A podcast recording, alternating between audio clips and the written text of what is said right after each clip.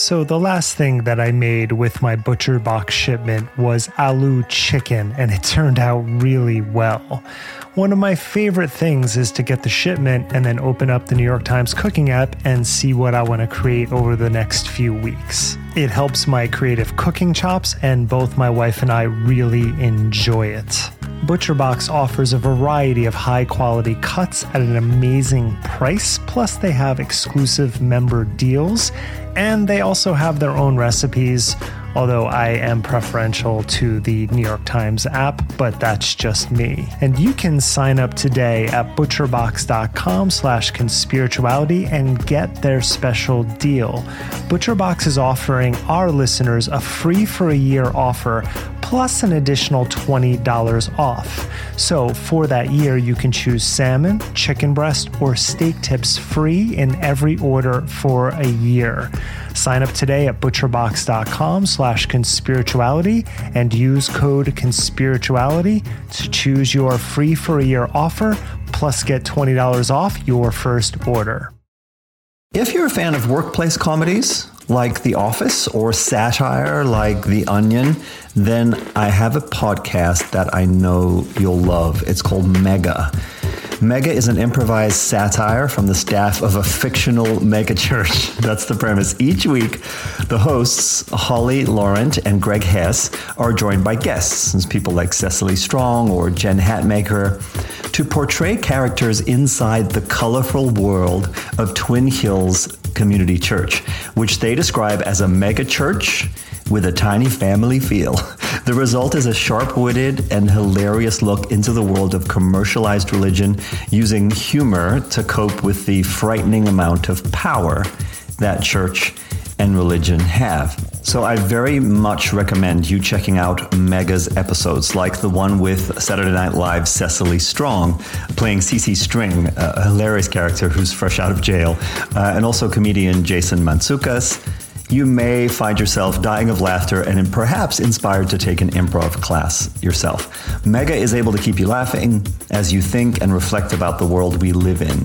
You can find Mega on Apple Podcasts, Spotify, or wherever you listen to podcasts.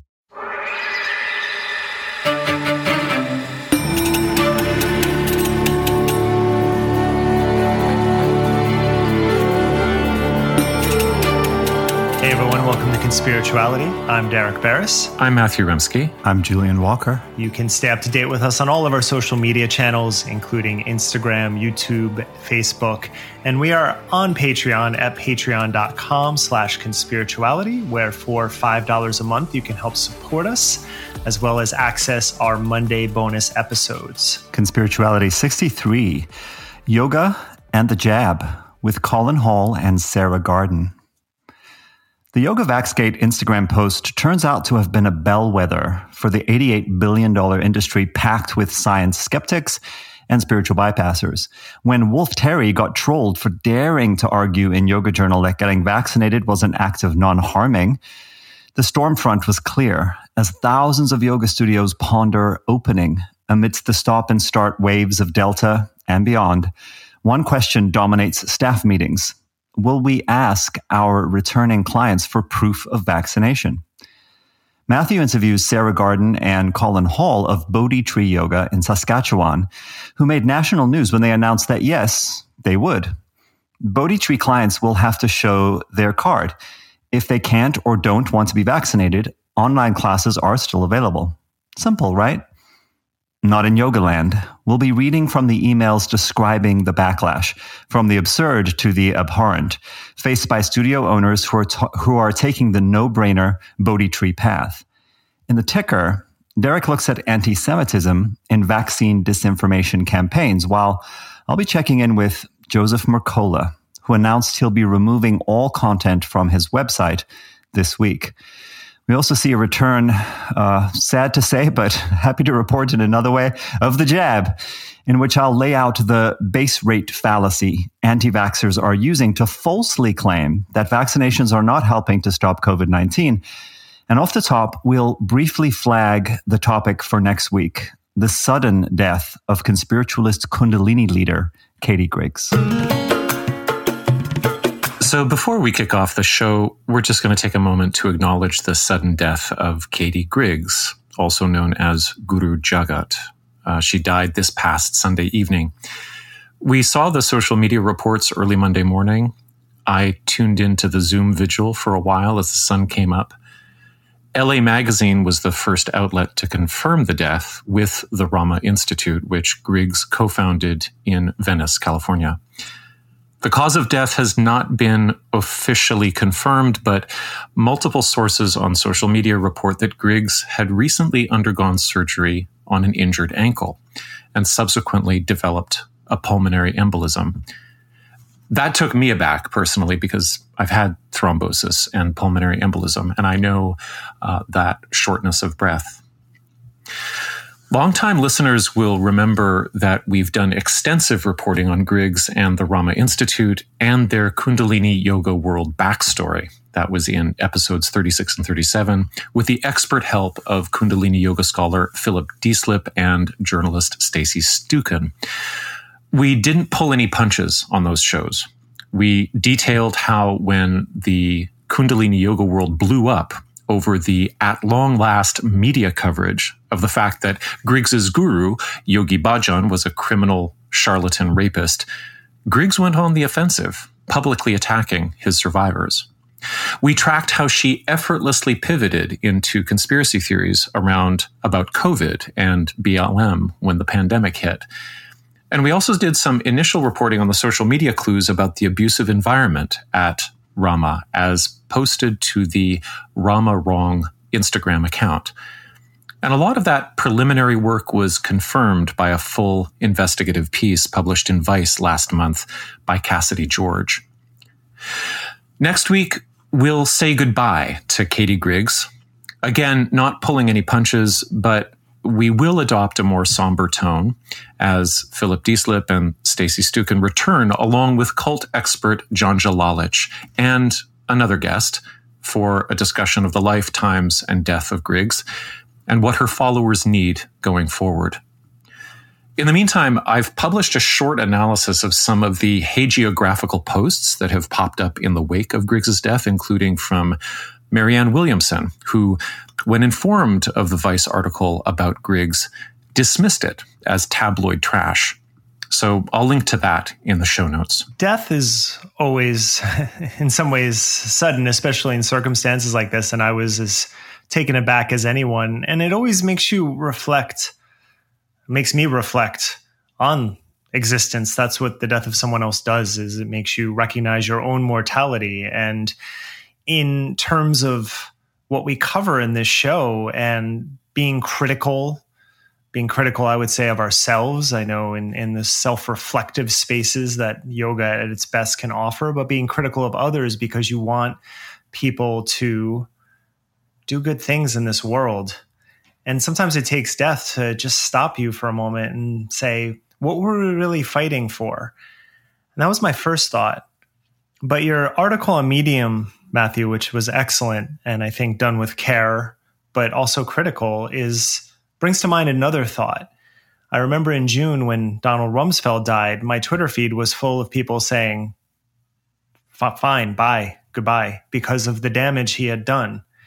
And I don't put Griggs in that space at all, but social media does create this world now that we live in where it's often presented as black and white and it's not. And what I was happy about, there's this running um, occurrence in America when there's gun violence on a mass level, and immediately when we start to talk about gun legislation, the NRA and its supporters will say it's too soon, it's too soon.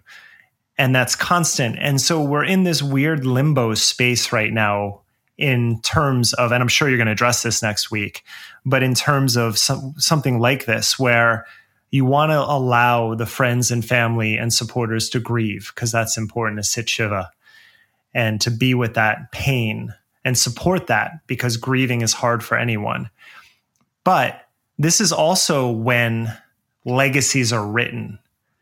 And we're watching in real time all of the work that you've done and others on Yogi Bhajan that legacy was written and it took decades for people to be like wait a second for a lot of people, not everyone. And so we're at a really weird pivotal point it, culturally now where since everything happens so fast and on social media, can that legacy be written both in a way that honors the deceased, but also is honest with what damage was done and what was being put forward during the time in power? And I don't have an answer to that. I don't know how you move around such delicate space, but I do think it's important that people are remembered for their whole character and whatever kind of power play is going to move forward with Rama now, that will also inform that and the Kundalini community at large. So I think it's best to report on it as it happens in as honest compassionate but critical way as possible. Yeah, I mean, I, I, I echo all of that. Uh, what you both said, I, th- I think was really spot on. I feel like death, death. Ha- whenever a public figure dies, there's a tendency to uh, idealize them and want to turn them into a saint. This uh, this word hagiography um, that you talk about so well in your article, Matthew. Uh, and I think that's doubly the case when the person has some kind of spiritual aura about them, uh, regardless of anything else. It's almost like their death is sort of this graduation into becoming a saint, into having having an even more powerful aura around their now disembodied form, and that's uh, that's usually uh, quite distorted. So yeah, so to so to to have all the respect and, and compassion in the world for the people who are grieving uh, and also to tell the story. In some ways, the people who resist the criticism of instantaneous hagiography, which is what I've put out there because as a cult survivor, I know that it takes a very short period of time before this kind of wall of radiant silence falls around the history at hand. Uh, and it really inhibits people who are within the group or people who are on the edge of leaving the group or people who have to speak about or reckon with their experiences within the group. It really inhibits their capacity to be able to speak freely about it. So that was why I chose to do it. But I mean, uh, in in in a very weird sense, the hagiographical impulse also uh, can be a very powerful driving motivating force for the group and its identity going forward because actually in some ways they are correct that she has uh, more power uh, dead than alive, that that she's on the other side and that she's going to be protecting them, uh, because as we know from the reporting from Vice and and the reporting that we've done, um, you know, while she's while she's alive, uh, she will generate controversy. In a way, her sainthood allows the group, if it's not criticized, allows the group to completely sort of erase the um, uh, the the the reporting that's been that's been produced already.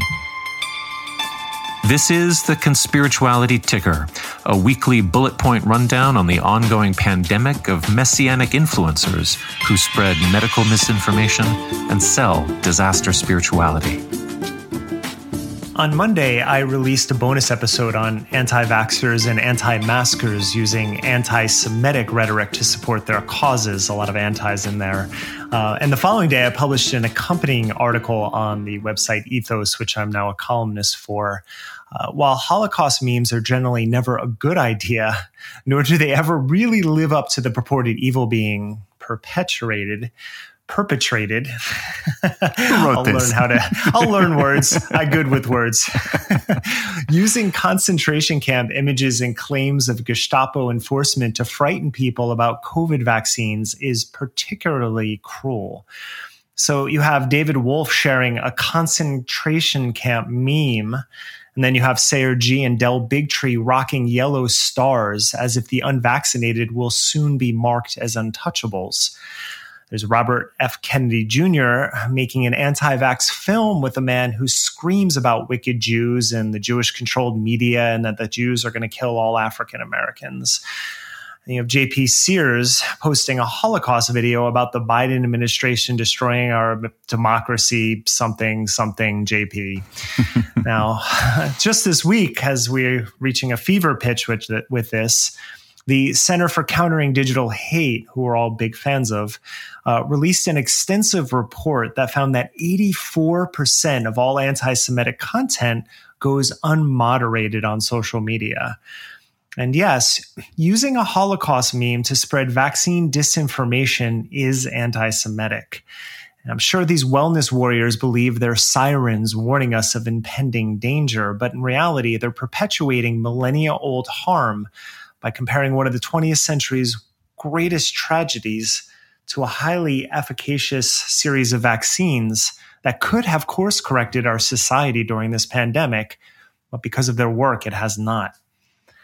Conspirituality is a living document that will never really catch up to all the grifts and disinformation out there. So, just after I published the bonus episode and article, in walks Charles Eisenstein. And I will always credit the man for coming on to this podcast because most people we criticize will not. And he had a very thoughtful discussion with Matthew. And I've previously felt that our differences were of degree, not of kind, but that is no longer the case. His latest essay called Mob Morality and the Unvaxxed not only plays into many of the anti vax tropes we've covered for months, he even starts it off by quoting, and you guessed it, Joseph Goebbels.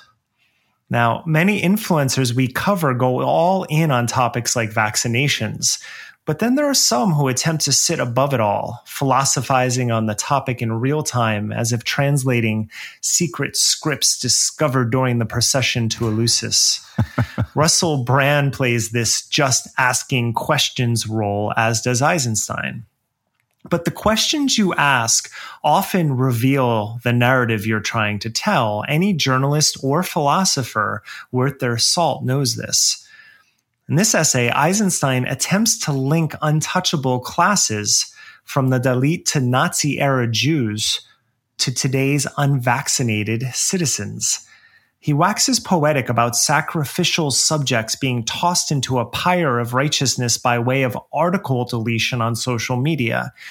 And the essay reaches a fever pitch as he writes This program is well underway toward the COVID unvaxxed who are being portrayed as walking cesspools of germs who might contaminate the sanctified brethren, the vaccinated. My wife perused an acupuncture Facebook page today, which one would expect to be skeptical of mainstream medicine, where someone asked, What is the word that comes to mind to describe unvaccinated people? The responses were things like filth, assholes, and Death Eaters. This is precisely the dehumanization necessary to prepare a class of people for cleansing. Ah.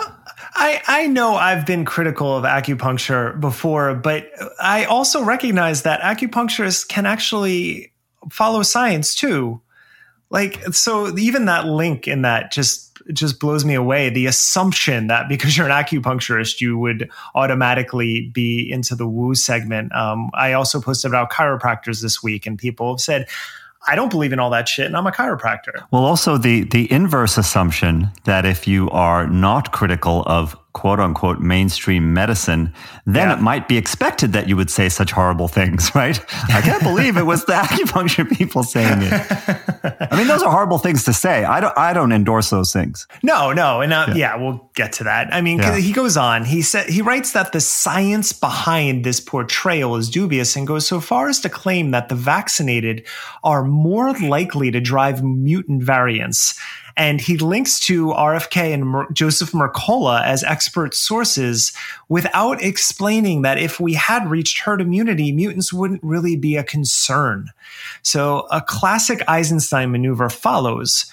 He's not here to present a scientific case, even though he's just presented the very case fueling the anti vax movement, going so far as to link to their dear leaders. You can't have it that way, man. Seriously, you can't say, I'm just here, here's the science. So, if the Goebbels quote wasn't on the nose, he includes a photograph of children with stiff arms proudly raised in a Hitler salute and tries to wrap the essay up with a neat little bow with the closing sentence. And I'm not kidding transcendence is in the human being. I understand the literary impulse to create a world where everything is possible and to wrap up the gift of an essay in a neat package. But sometimes, and in podcast form, I believe being explicit is more important. So, Charles, this is below you. 165 million Americans are fully vaccinated right now, and there have been 347 million doses given. 97% of COVID hospitalizations are unvaccinated Americans. And yes, while breakthrough cases are occurring, they're predominantly not severe, and severe cases are generally happening, happening to immunocompromised Americans who have to deal with a disease that could have been avoided if the people you're celebrating in this essay weren't spreading fear and monetizing vaccine disinformation. People are not trying to censor any of you. We're simply looking for credible information, which you're not providing most of us certainly don't consider unvaccinated people polluted, despite the one Facebook acupuncture thread you cite in the article as proof. Miasma theory is dead, regardless of how much Zach Bush wants to resurrect a version of it. And the great cleansing that you are so fearful of isn't an approaching dystopia in which your medical freedom warriors are rounded up. It's happening right now in emergency rooms across the country because the disinformation doesn't you cite as heroes are doing real world damage. My tolerance for philosophy ends when common sense is abandoned. But if you do want to talk about cleansing, there are places to turn. Now, I know Eisenstein is a Jewish last name, and I know nothing about your personal religious beliefs. But I do know that my DMs are filled with people disgusted by the increasing anti Semitism being used by the very people you're citing as experts. And to include Goebbels in a Nazi salute in an essay that favor- favorably features them is to feed a fire that's been burning for thousands of years. And people are exhausted by it. You can do better. And for those that you cite, I only hope better is possible but unfortunately, nothing indicates that this future is ahead. I know this is a, a very serious topic, but I do want to say that my tolerance for philosophy ends when common sense is abandoned, is probably the next uh, slogan we need on a t shirt. It's a good sentence. I totally agree with it. It's this, yeah, thank you. But it's this above the all. I am just looking at all of this as mm-hmm. if I'm not participating, and his whole mythologizing of the of the moment. And Julian, you and I, we just shared. I shared with you this article mm-hmm. on um, a, a female retake on Campbell's hero's journey. Like mythology is very important. But dude, look at the fucking hospitals right now. Like this is such. I I don't understand what why he felt compelled to write this. And the fact that he spends the first half of that essay really giving the appearance of some kind of you know uh, uh, religious history kind of cultural anthropology like analysis uh, it's it's uh, it's amazing to me the, the the pretentiousness around around that that that that the awful message is actually wrapped in when the holocaust is monetized as an object of moral outrage porn, I think two things happen. Uh, people who have some reasonable grasp of history and maybe have uh, family who perished in it, or just people who have uh, a soul are rightfully outraged. And at the same time, the imagery, the the terms, the the the the historical flow of how it actually occurred becomes kind of what Dale Beran was describing for us last week as, as a form of noxious internet garbage. It, and in a sense, like, uh, I, it, it's, it's not surprising to me that JP Sears is reaching for old, grainy black and white footage of the liberation of Bergen-Belsen or whatever was in that film, it's like there's nowhere for him to go but mm-hmm. there. Mm-hmm. And so, and if it's available, it doesn't yeah. really matter how disgusting it is. It doesn't really matter how inappropriate it is. If it's there, he has to go there. He has to go there. What what else? What else is going to fuel the the ludic loop of of his uh, of his audience capture? And that stuff is instantly available to anyone who has the impulse to go, "Oh, I'm going to make this link and create a post that will get a lot of attention." Right? I really appreciated your line that Americans. Uh, who are immunocompromised are the ones who have to deal with the de- disease that could have been avoided if essays like this weren't being written, uh, Derek. Because that's the thing. Because um, you know, narcissistic argumentation from a cultural niche like Eisenstein's platform and, you know, his Facebook groups and whatever, it spreads out from there. And and then it networks with other influencers and and everyone launders for everybody else like everybody has a little piece of the pie i'm remembering when Caolan Robertson was was on uh, and i asked him about working with Tommy Robinson, and he was describing some scene where he was sitting in a pub with with Milo, Tommy Robinson, and maybe Lauren Southern was there, and they were laughing at people like Dave Rubin who weren't as based as they were, or JP, you know, and calling them cucks and whatever, but also acknowledging that Jordan Peterson. Just yeah, be yeah. clear, we're talking not, about not another JP. JP. Sears. Oh, yeah. yeah, yeah. Well, right. Um, uh, but but but acknowledging that everybody had a role to play and that and that everybody uh, you know if they were on the right side of the threshold that they were contributing to the cause. And so like Eisenstein is you know I don't know presented to the public as this independent solo thinker. And certainly when I spoke with him and that was seemed to be cordial well, it was cordial. It didn't seem mm-hmm. to be mm-hmm. cordial, mm-hmm. but um, it it seemed like he wasn't.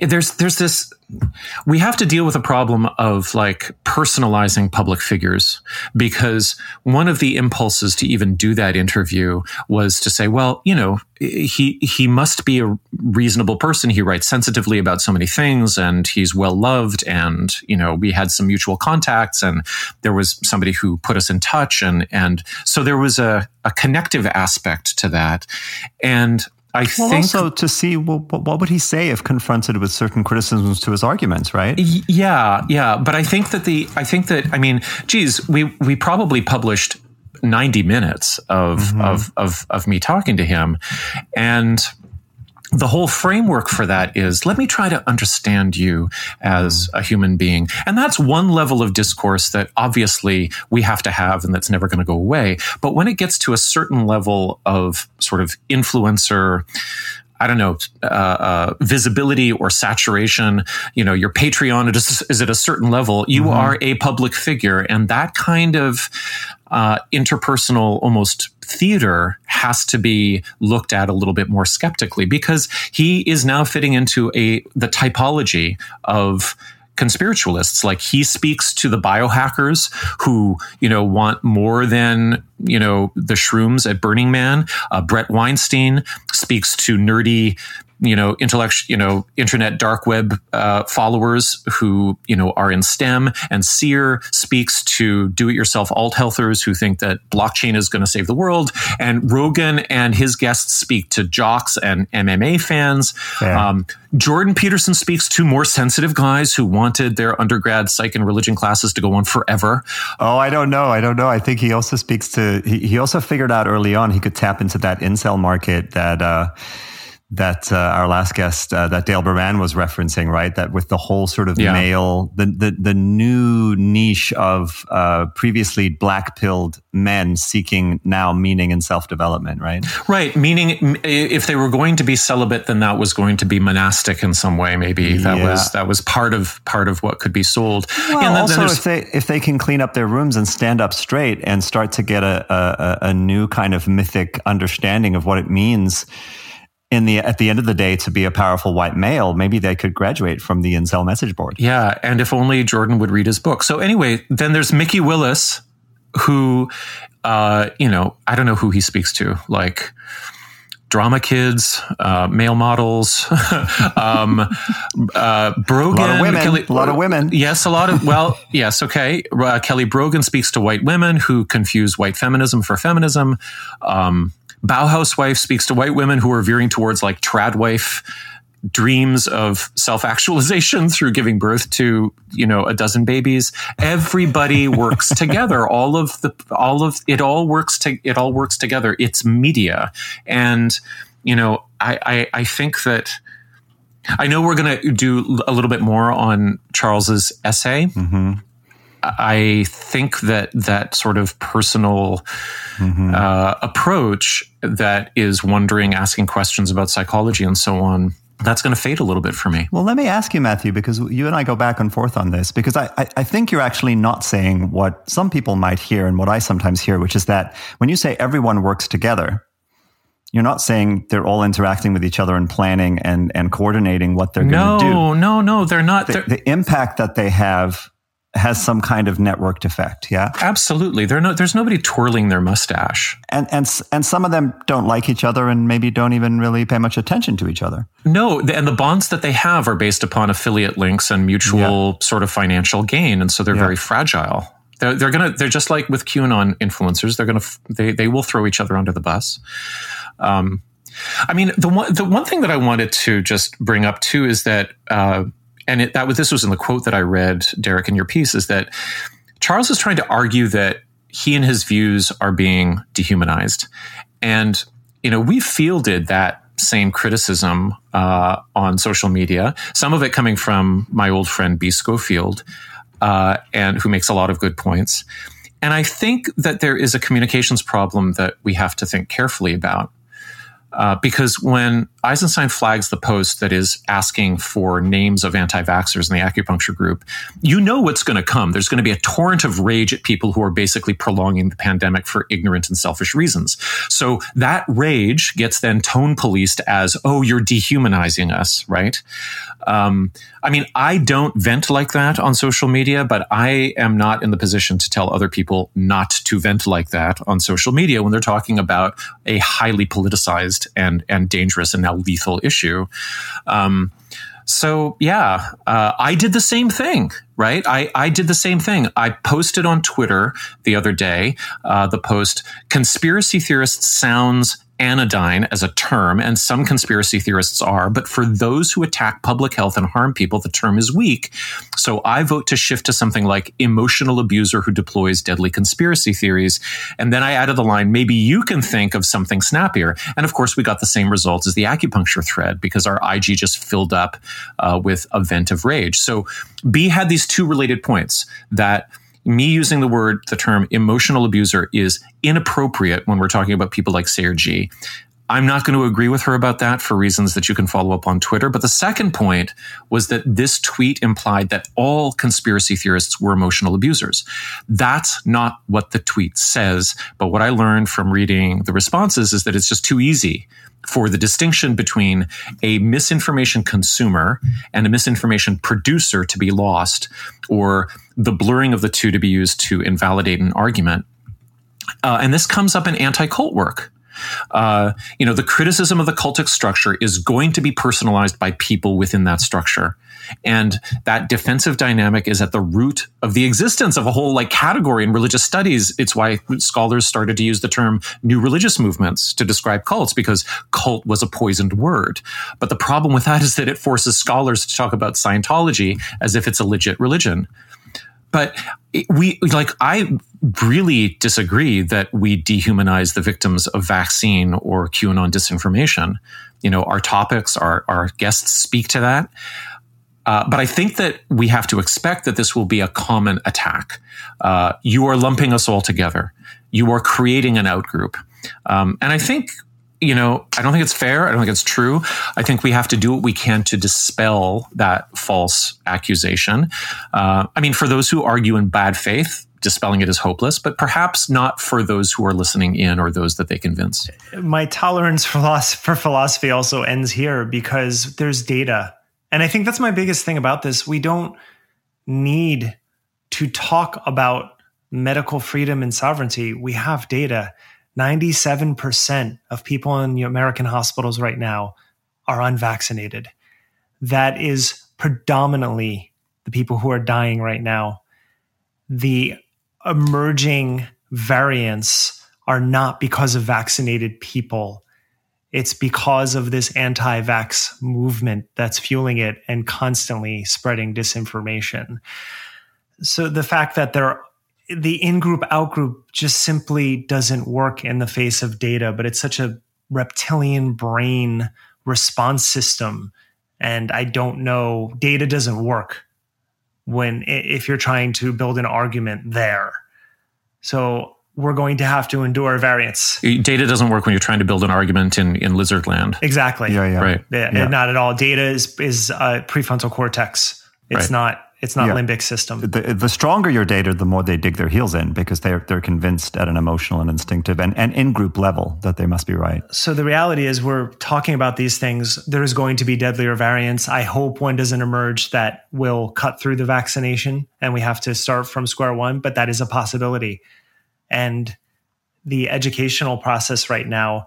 Uh, Unfortunately, the only thing that has been shown to work uh, in terms of France as a test case is by saying, "Hey, you can't come in here if you're not going to be vaccinated," and then you see the numbers go up, and that is not a tyrannical government. That's common sense public health policy. Yeah, I mean, I, I agree with all of that, and and I think there it, it is interesting, right? There's there's like the difference between what we do in our planned segments here and the kinds of guests we have on who are often going to present a very nuanced and compassionate point of view about what might make someone vaccine hesitant, for example. And then there's a post that is that is largely for people who already are on the same side of us who then feel like, oh, finally, I can say what I really think, and they vent some of their rage. And then there are people coming on that post saying, well, how can you let people do this? You know, you guys are creating a toxic environment. and, and, and I, I mean, what what to do about that? And then at the same time, also we're we're creating a toxic environment. I would just like to pause there and just memorialize that statement. We are yeah right okay. yeah, let's put that one on the t-shirt. Um, but at the same time, there's also a, a, a valid concern being brought up, which is like if, which I don't think is necessarily Be's point, which I won't try and make for her, but rather just to say that if we are going to convince the portion of people who are vaccine hesitant, shall we say, who have been swayed by this deluge of propaganda, then it does sort of behoove us not to just tar them with the same brush as being, you know, horrible purveyors of, of disinformation who are awful people. I guess just for the record, what I'd like to say is if you are not a major platform owner that is monetizing vaccine disinformation and, and conspiracy theories, but you are swayed by those uh, ideas, I respect you. I understand your the, the the creativity and the life experience and the um, you know the the fondness for pattern making and uh, perhaps the the you know the the political experiences you might have had that that that point you into this incredibly rich, creative, sometimes scary, uh, sometimes anxiety ridden world that you believe is going to be safe. Like, I totally respect how that has happened. I am a cult survivor. and so I have, I have nothing, I have nothing against, against anybody, anybody who believes in conspiracy theories, uh, but for people who manipulate those who are uh, who are uh, um, vulnerable to conspiratorial thinking, yeah, n- not not so okay. your tweet, your tweet inviting uh, an alternative term for conspiracy theorist and, and proposing your own, which included emotional abuser, you were referring specifically to these highly influential figures. Absolutely. That's this, there's two sentences there. Yeah, that's exactly what it said. It said, it said, for those who attack public health and harm people, the term is weak. Now, it didn't say, didn't name people. It didn't say the disinformation doesn't. But I mean, the context of everything that we've done over the last 15 months is that we're talking about people who are using their, uh, their, their intranet muscle to do exactly that. The burning of the great library of Dr. Joseph Mercola. a very interesting drama, or shall we say melodrama, has been playing out this week following a New York Times article about Joseph Mercola. Now, you may remember, and Derek mentioned it, Mercola is at the very top of the disinformation dozen list, compiled based on research, which is why we love the Center for Countering Digital Hate. They do extensive research, everything is data driven. That list was recently referenced by both Jen Psaki and the White House press room, and then separately by President Joe Biden in talking about efforts to combat the effects of anti-vax propaganda, which uh, you know made all three of us go, "Finally, what took you so long?" The Times piece, which was written by Sheera Frenkel, but with a team of another six credited reporters and researchers, gives an in-depth rundown on Mercola's career and how he built his estimated hundred million dollar empire the FDA warnings he received in 2005, 6, and 11 for selling unapproved health products, the $2.95 million he had to refund customers after the Federal Trade Commission brought false advertising charges against him for claiming that his tanning beds, priced between $1,200 and $4,000 each, were safe and had been shown by research not to increase the risk of skin cancer. Turns out not to be true and would instead reverse the appearance of aging obviously not true. As someone who grew up near the Jersey Shore, that anyone any, that is the most ludicrous. Right? People, people my parents' age now are just raisins. Yeah, they, they, look like iguanas.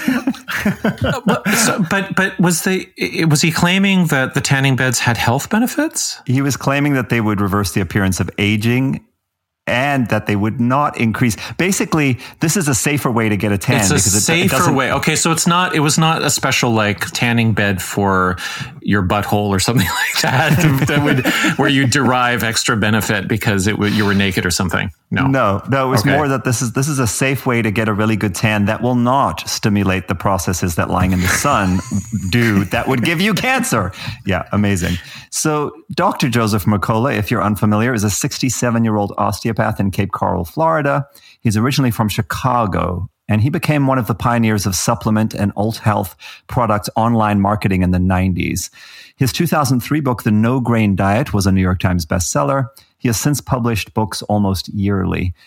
The New York Times article points out that he's made many far fetched claims over the years, including, for example, that the springs in your mattress will amplify radiation and then, of course, he quickly turns around after any claim like this to give you his pitch for whatever the snake oil is that he claims will protect you from this made up threat to your health. Take control of your health, urges his website banner, and that's really the slogan he operates under. Mercola Consulting Services has offices in Florida and the Philippines that churn out newsletters, blog posts, and videos to a network of websites across social media all of this stuff is A B tested. So he's up on the latest marketing techniques and it's all driven to go as viral as possible. The messaging is distributed in almost a dozen languages around the world. He has at least 2.7 million followers on Facebook. About a third of those are on his Spanish language Facebook page. And that's before you even factor in the 17 other pages that researchers cite as associated with his company. He has 300,000 followers on Twitter, 400 on YouTube, 400,000. And his top dog spot on the Disinfo Dozen list was earned in part for publishing over 600 articles to Facebook that cast doubt on COVID vaccines alone. Keeping it all in the family, Mercola's girlfriend and one time employee, Erin Elizabeth, clocks in at number seven on that list. I am like 600 articles to Facebook that count. so do, do, was there a sh- was there a share rate for those articles? I mean, it must be in the millions. Yeah, I would I would think reaching so. millions, millions and millions. It's incredible. I'm waiting for the data analysis that can start to link the amount of that material to exactly what how the needle moved on vax hesitancy in various areas. I don't know who's going to be able to do that. Uh, it just so happens that Mercola also has the current best selling book in any category. So, book number one on Amazon, titled The Truth About COVID 19 Exposing the Great Reset, Lockdowns, Vaccine Passports, and the New Normal. So, conspiracy theorist in chief. Uh, noteworthy is that in Amazon's frequently bought together section, you know, that appears underneath the product, uh, the recommendation there is to also get a book titled American Marxism by Stop the Steal proponent and COVID denialist right wing author and radio host Mark Levin. Now, here's the twist in the tale. Tuesday, Mercola releases a direct to camera video on his YouTube channel with haunting minor chord piano music playing behind him, lamenting the New York Times article and the disinformation dozen designation. He claims the article is just filled with falsehoods, but he doesn't name or correct any of them. just it's just filled with falsehoods. Right. And then comes this. So the course of action I'm now forced to take is to remove my entire archive of articles. 25 years worth of blood, sweat, and tears coming down. I know, I can hardly believe I am saying these words. It's a testament to how radical things have degenerated in the recent past. Going forward, each new article will only be available for 48 hours. COVID 19 has activated emergency authorization powers that have weakened our constitutional rights. Sadly, cyber warfare and authoritarian forces are beyond our abilities to withstand, and this is now the only way forward. Over 15,000 articles full of vital information that has helped hundreds of millions of people across the world take control of their health will be removed. There was a time when people could debate and respect each other freely. That time is now gone. The silence of free speech is now deafening. The video weaves perhaps predictable B-roll footage of books being burned and Biden speaking at a podium, etc. But then, and this this goes with that with the anti-Semitic stuff we've been talking about. He also features old anti-communist McCarthy hearing footage as well as images of protesters clearly, if you know anything, engaged in the anti police brutality hands up, don't shoot gesture while they carry pictures of Mike Brown. He ends up by saying, Remember, your body was designed to stay healthy. You hold in your hands the power to take control of your health and never, never let anyone take your right to health away from you. This deep voice is great. It's almost Morgan Freeman territory. Over a montage of dizzying mainstream media logos, a creepy clip art portrait of, you guessed it, Bill Gates, and those same Mike Brown protesters, all wearing masks, by the way, and an Albert Einstein quote, science can only flourish in an atmosphere of free speech, which is again a statement against communist dictatorships. Uh, he then lists all of his social newsletter and website links, and the video fades with that haunting piano music. So this is this is wild stuff. I mean, it's it's it's free speech martyrdom, right? Uh, it's it's pseudoscience is is is actually a form of free speech, but we're just going to call it science. But then it's also this weird, like obscurantist thing because I have my own thoughts about why he may be taking down all of his content. What do you guys think? Did he get a letter from the AG? Did um, I mean, it, it's there's got to be legal threats involved. He's been sued a number of times. Right. It's not just once. The FDA has come after him a few times. Right. So be clear on that. And getting back to your question, Julian, but I want to point out yeah. is with charlatans like this, you don't become you don't uh, acquire or accumulate a hundred million dollars worth of wealth by uh, by being honest with your information in the way that he has. you know, I shared with you earlier, you probably haven't watched yet, but shout out to Jules Evans for sharing it with me. This video uh, that two uh, young men made in the UK. Uh, the leading anti vaxxer there is a guy named Piers Corbyn. And they set up and filmed a meeting with him acting as businessmen who made a lot of money from AstraZeneca and they offered him 10,000 pounds to not stop anti vax disinformation, but to only focus on Pfizer and Moderna and leave AstraZeneca alone and he completely agrees to it. and it's all it's all on tape and it's right there. And he you even see his thought process. It well, since it's not an mRNA mRNA vaccine, I can focus on that and and leave AstraZeneca alone. And you watch it, and Mercola is the biggest huckster out there. Like the disinformation does, and the rest of them wish they had his mm-hmm. his juju and what he's uh, you know he is their godfather. And for him to first of all, of course, he's not going to own up to any falsehoods. Like this is all documented. Uh, just go to his Wikipedia page and look at all the links to all the times. I mean, you all you, you don't need to go deeper than that, but you can. And uh, it's so blatant. So, and the fact that he's just getting even more support, a, a, level of martyrdom during this time, is so frustrating. Yeah, he went on Dave Dave Asprey's podcast today or yesterday, and oh, Asprey oh, Asprey touted him as the most censored man in history, and asked him if you if you had a gun to your head, which of the vaccines would you take? And he said none of them. And Asprey said, so you take the bullet. And he said, yeah, I'm going to die anyway. I'm old. Oh my god. Oh, uh, yeah. We'll have an Asprey episode coming up soon because I I've have long wanted to cover that guy. But like he, I mean, Mercola laid the blueprint for what Asprey has done. So makes sense that they would get together. Yeah, I mean, in terms of, of my question, I feel like it, seems fairly transparent to me that he's like, oh shit, I'm getting all of this heat. I better remove my entire 25 years of fallacious claims and bullshit things that I haven't been called out on yet. Uh, and, Thank you make, for answering your question because yeah, I punted. Yeah, yeah, no, that's fine. that's fine. It just, it's just like he's going to tell this whole story and then be like, so the action we're forced to take is take down all of my 25 years worth of content and have anything new I put up only be available for 48 hours. Like, and why is that exactly? Well, fortunately, the Internet Archive exists, a Wayback Machine, so I'm sure it will be captured uh, for investigators who need to find that information down the line. So, one last question was Eisenstein's link to Mercola uh, in place before the New York Times article was published or after? Before. All right. We'll see see if see if there's an edit, I suppose. And you guys get what I'm saying, right? In terms of like either it's the Jews are behind the conspiracies, or we're being treated like Jews during the Holocaust. Like you, you have to you have to pick one or the other. And the same thing with like I'm gonna I'm gonna be I'm gonna take all these right wing positions, but then I'm gonna say that this is similar to McCarthyism, or that I'm gonna like try and try and have a, a sort of um, uh, affinity with uh, Black Lives Matter anti-police brutality protesters. Yeah, it, it's political Jabberwocky. There's yeah. no, there's nothing but theater going on. Uh, these, these, these are not people who really even care about these issues, and that's why I think Dale Beran really holds the keys to the kingdom here. We're talking about internet garbage. The jab. Our weekly segment on the crucial COVID vaccine and the misinformation conspiritualists love to spread about it. A tale of two headlines.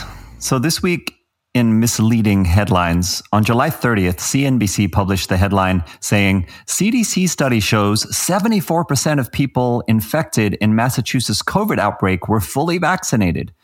That same day, CNN said vaccination by itself is not enough to stop the spread of variants study finds.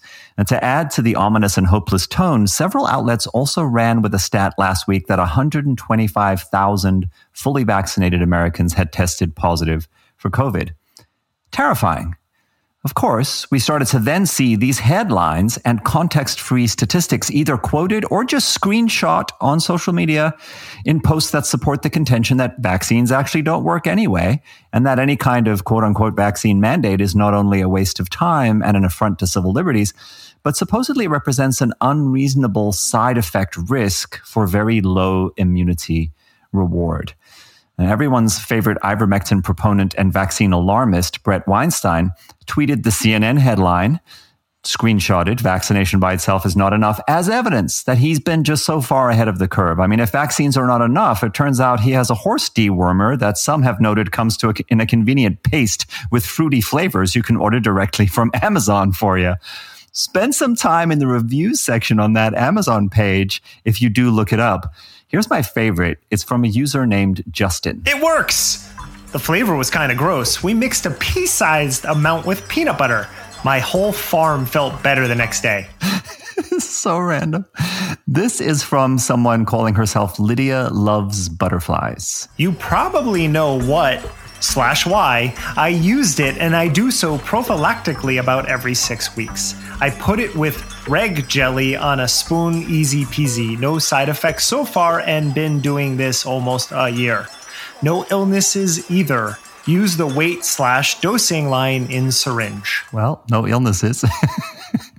now, ivermectin is for horses only, of course, in this in this form, right? In this paste, this fruity paste that you can imbibe. But if you go to Google right now and enter ivermectin paste, it will complete the sentence for you as ivermectin paste dosage for humans. Click on that you caught me. You caught me. Uh, click on that, and there are websites giving instructions on how to self administer. And in that list, Amazon pops up with one of those auto generated headlines that says, Explore dewormers for humans. So you can see what your options are on Amazon. But I digress. Brett was also happy because you, if you scan the CNN article, it does seem to support the idea he got from veterinary medicine expert and vaccine doomsday prophet Geert Vanden Bossche that vaccines play a key role in the creation of variants. But if you read more carefully, the reporting says that if vaccination efforts are slow and patchy, yes, the percentage of unvaccinated people in the population does then create a kind of selective pressure against the vaccinated people that may foster variants. The answer to that problem is not animal remedies, though. As the article points out, it's getting more people vaccinated faster in addition to also adopting quarantine measures until the case numbers improve again, which is what they really meant by the headline. Now, let's go back to that looming number of 125,000 vaccinated Americans testing positive. At a bare minimum, to contextualize that large seeming number, we need to consider how many Americans have been vaccinated. That number is best understood, 125,000, as a percentage of the significantly larger number of 165 million which means that actually 0.075, that's 75 in a thousand, of vaccinated people have tested positive because turns out the vaccines are still very effective against the Delta variant. Now, on to the scary Massachusetts story. 74% of people testing positive had been vaccinated. This one got quoted to me a lot this week in comments on threads. Here's more information. This was a single instance of 900 people in Provincetown stemming from 4th of July gatherings in a state with the second highest vaccination rate in the country. So, yes, Delta is more contagious. Yes, crowded indoor gatherings of predominantly vaccinated people led to breakthrough infections of mostly vaccinated people. The total of those 900 cases that were hospitalized, seven. Number of deaths, zero.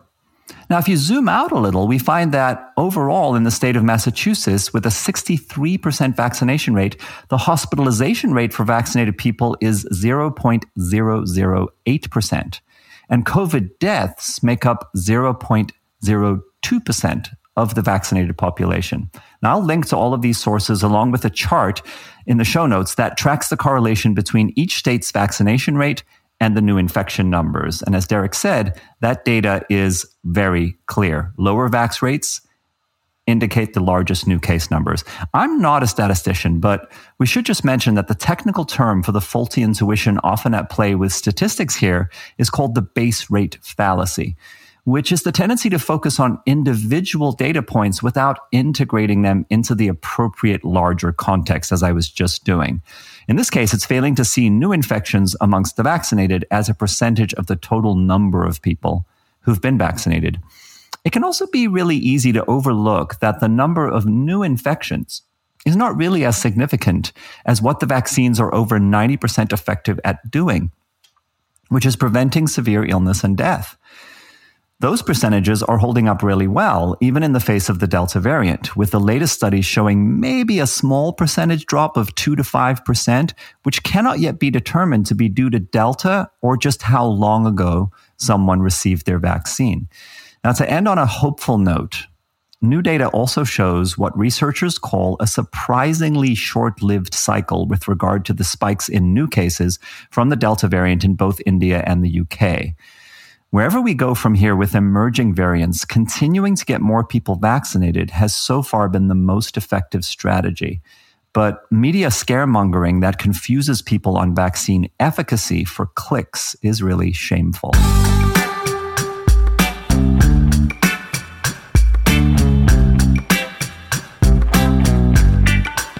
So, our interview guests this week are Sarah Garden and Colin Hall of Bodhi Tree Yoga in Regina, Saskatchewan, uh, which would be the setting of a CBC Prairie Home Companion show if that was a thing. Sarah and Colin have made national news throughout the pandemic for being vocal advocates for first early closing uh, and then reclosing when the second wave hit last fall, and more recently for announcing a vaccination requirement for clients who want to return to in person classes. So uh, I asked them about their journey with all of that, which includes having one of their Facebook posts that was criti- critical of governmental neglect read aloud in the Saskatchewan legislature as the Tory Premier Scott Moe nodded off. And we wanted to find out how this, this reopening plus vaccine issue was impacting other studios out there. So we put a call out on social and now we're going to dig into the mailbag. I, I kind of wish it was a mailbag, to be honest. um, the questions that I asked were six. So number one, given the contentiousness of vaccine politics, how did you come to decide on your vaccination policy for reopening? Number two, can you say a little bit about your location and client demographics? Three, how would you assess the level of vaccine hesitancy in your community? Four, how has your policy been received? Five, if there's been a backlash, what is it focused on? Who has it come from? And six, will this experience impact other ways in which you conduct business or produce content? So we have some answers here, gentlemen. All right. So th- this first one is from Bruce Bear, who happens to be the owner of the studio I've been at for a very long time in Santa Monica. He says uh, our demographic is a bit older than other studios that focus more on flow and hot yoga, and it's at least 75% women. Santa Monica is about 80% vaccinated. So I think vaccine hesitancy is very low in our community. We do require vaccination for attendance. The only backlash you've had was from a few people on our email list who hadn't been to classes in the last five years. And he says, moving forward, we will do most classes in a hybrid format with students in the studio. And for the time being, they will be masked while simultaneously offering the classes online. So Santa Monica is 80%. That surprises me because A, I know parents in Santa Monica and the amount of controversy around mm-hmm. schools there with children masking and vaccinations.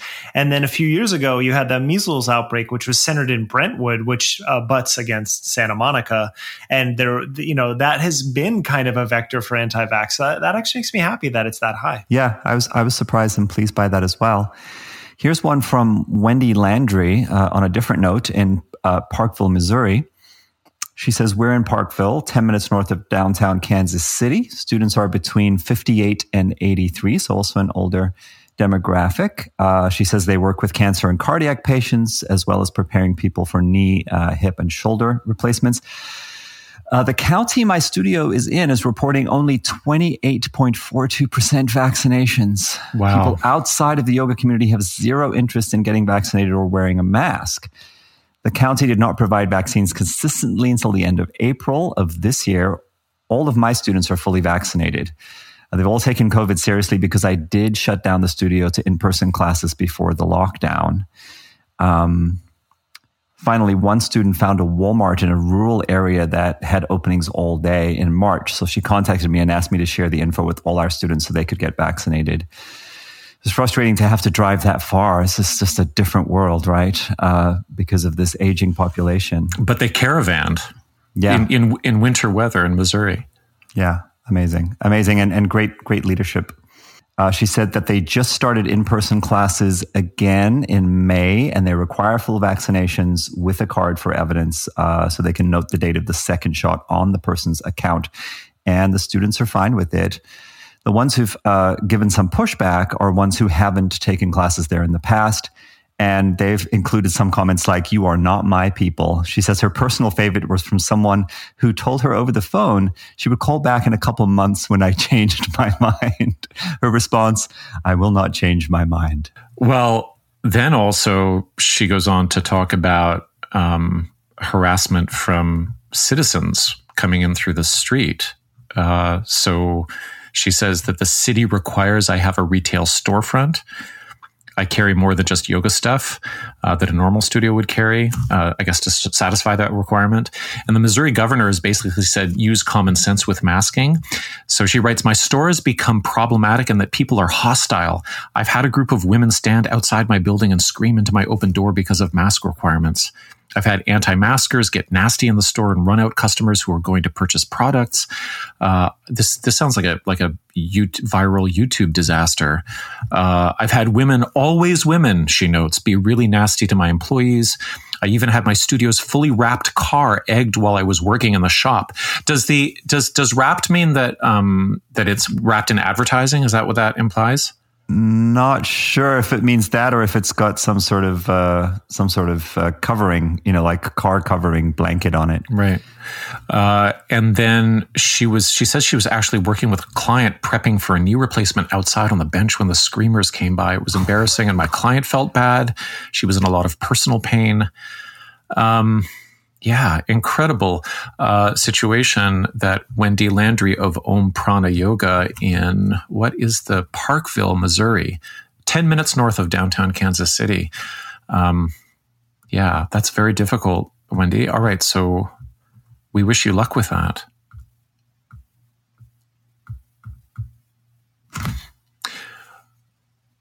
Right. Okay, so we have an anonymous studio owner uh, who said that it was okay to state her location as Orange County. Uh, and she has uh, invoked a vaccination requirement for returning student. She says, based on science and ethics, it's just that simple. Um, in Orange County, she says they were the first to close in person class, uh, even before Newsom shut down uh, uh, California. Um, she says that uh, they were late to reopen uh, because Newsom opened last June 15th and they waited until mid July. Uh, and she writes, uh, sad to say this, but Orange County has been a conservative county for a long time. We really had no idea that San Clemente, uh, the next town south of us, nicknamed Kentucky by the Sea, uh, with the 2016 election, our neighborhood was pink instead of red. But with the 2020 election, we became light blue. And for a long time, we thought we were living in this laid back surf and beach area. We had no idea, and we're not alone. So, what's the distance between Orange County and where was and Santa Monica? My California geography is that great. 20 at the, the beginning, uh, 20 minutes if there's no traffic, which always is. Uh, San Clemente is a little further down. You're talking Rick Warren territory as well. So there's a big oh, evangelical right. yeah. Uh, community community in that and if you push all the way is. to like Huntington Beach, which is very conservative, that's maybe a 40 minute drive, I think. But we're just we're still talking about the greater LA area, yes. right? Just past so right. just to orient, just think of Long Beach, which is very the end of Los Angeles County, and then just as soon as you go south from there, you're in Orange County. Yeah, and an important thing for anyone who is not local, uh, it's sometimes referred to when you travel in that direction as heading behind the orange curtain. She writes uh, with regard to her demographics, there are a lot of Hispanics in our area, as well as conservative Christian folks, and of last year, a lot of QAnon folks sigh, who knew, including a lot of yoga teachers and practitioners. So sad. And reading this made me sort of visualize a future census where QAnon might be an option with regard to filling out denomination. I mean, it just feels plausible. Um, but she does describe that, you know, most of the students share the same politics and mindset, especially with regard to uh, vaccination. Um, and uh, yeah, we plan to continue to conduct in person classes with limited capacity with Vax card requirement and simultaneously Zoom the classes to provide that option. And that's what Colin and Sarah are doing as well. Um, we have slowly built a yoga video library. Monthly unlimited students will eventually have access to that. And this is something that I've heard from a lot of studio owners that there has been this process of building video capacity and, and storage and a library. And I just want to say how difficult that must have been and how um, you know uh, uh, technologically challenging it must have been and also how much competition these studios would have had from existing online platforms. So I think anybody who managed to do that really has created a client base that uh, wants to be with them, right? Because because the the the expense of online yoga through any of the larger platforms is is almost non-existent. I would say not necessarily. You know, there's my neighborhood studios called Red Diamond, and they just set up a laptop in the studio and hit play and record. Right. And they they kept alive doing that. And that's not to negate that there is technical cha- technological challenges for people who might not know that. Uh, but there is a wide variety of um, of quality in the online video libraries. But I would agree with competition. Right. And it really it really highlighted the importance of your local yoga studios. I'm sure Julian can attest to a Santa Monica Yoga, which is an institution there, uh, that the people who are willing to support it's going to be regional, whereas compared to the bigger yoga platforms, you're trying to pick off people internationally, for example. Yeah, we've been really appreciative of, of, of the, the local support and the willingness to stay with us when, of course, people could go to random platforms and, and spend much less.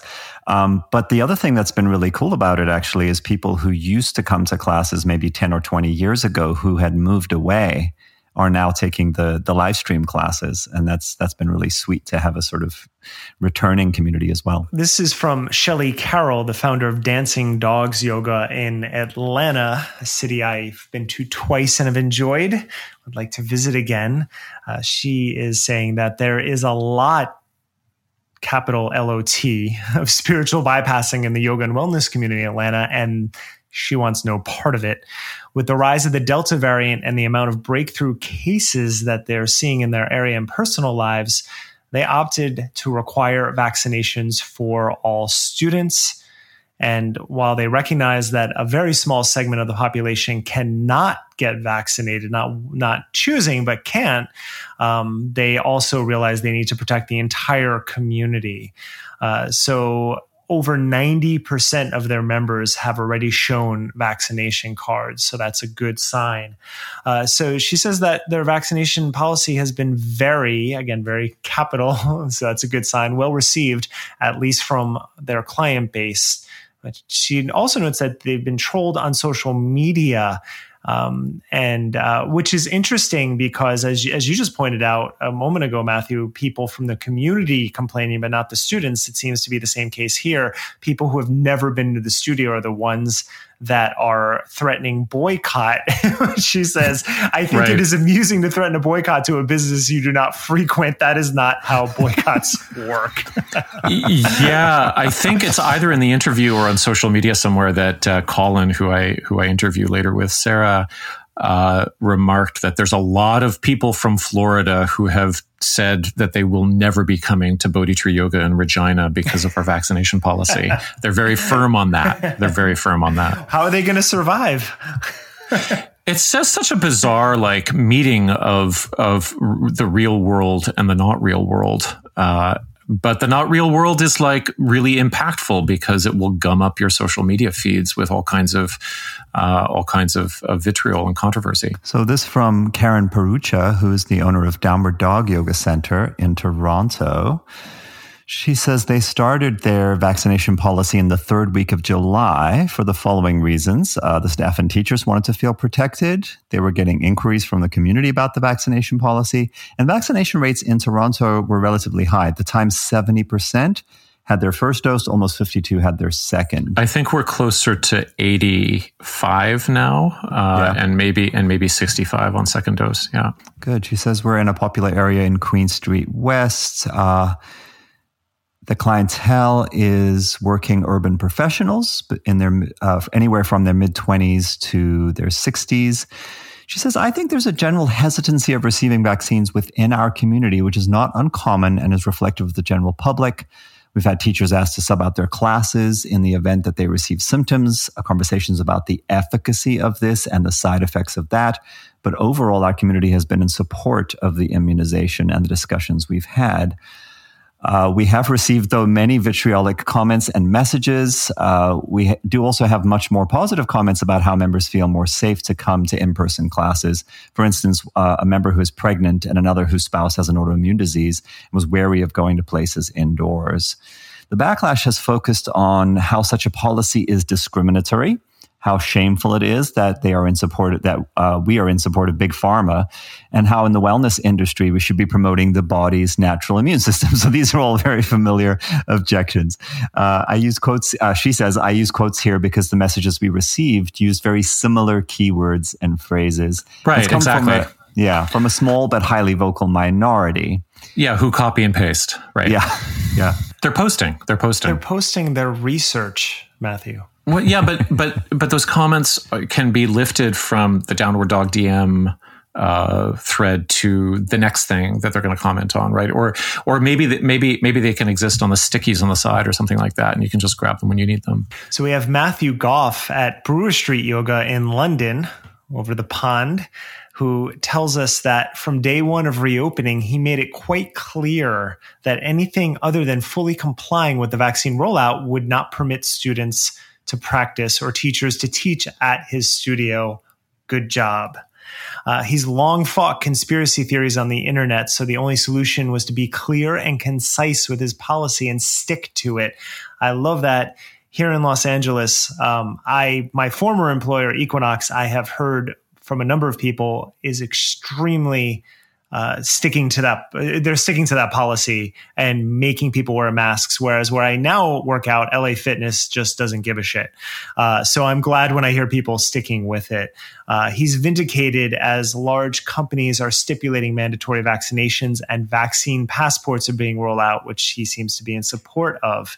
Um, in terms of his clientele it's it is a predominantly gay studio for gay men and he has a strict no spiritual stuff approach. As that's one of the biggest turnoffs for guys getting into yoga. Uh, that, that is historically true from my anecdotal career in it.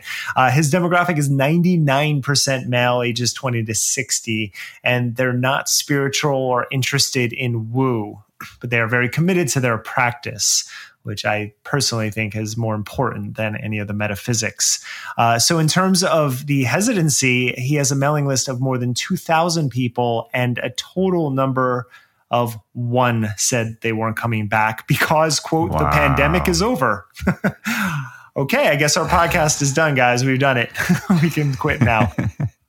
well, talk about talk about drawing uh, like building and creating a really grounded community through you know healthy messaging and being consistent in your in your beliefs and ideas right? Oh absolutely. Absolutely. You know one thing that uh, i often got in the early aughts when i was i went from working at and practicing in yoga studios in new york to teaching at equinox was this debate that there's gym yoga versus studio mm-hmm. yoga and i was always like if people are just if it's bringing them some benefit what what does this matter? This is such a stupid conversation. Like people whatever reason, if they're getting something emotionally and physically from it, that is awesome. But it's not in our particular capitalist temple of, of devotion, right?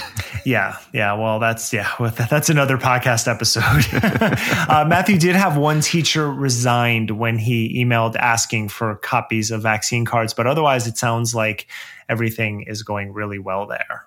And now we turn to rural Minnesota and Trisha Turinskis at Spring Yoga. So much different demographic than uh, London for sure. Uh, Hi, Trisha.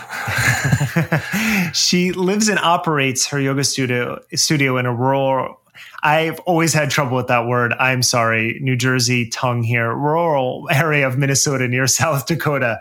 Uh, 64% of voters in her county voted for Donald Trump, she wanted to point out.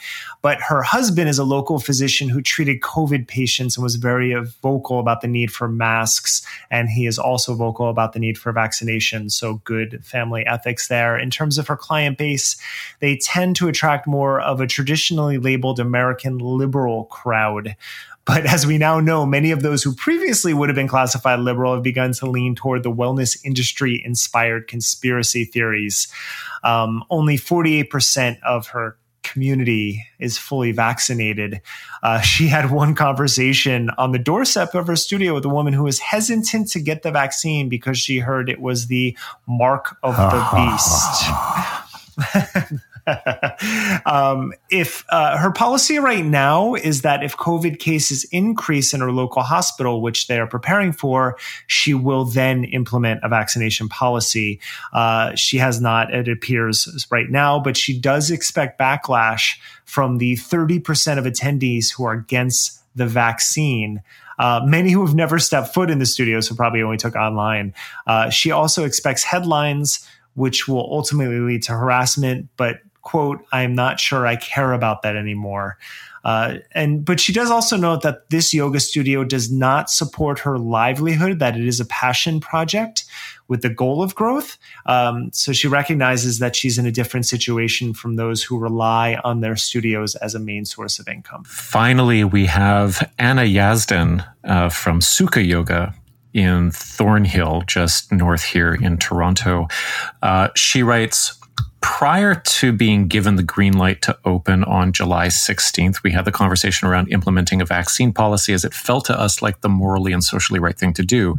However, after being closed for well over a year and wanting to get our opening just right, we were too trepidatious to put the policy in place out of fear of backlash and criticism.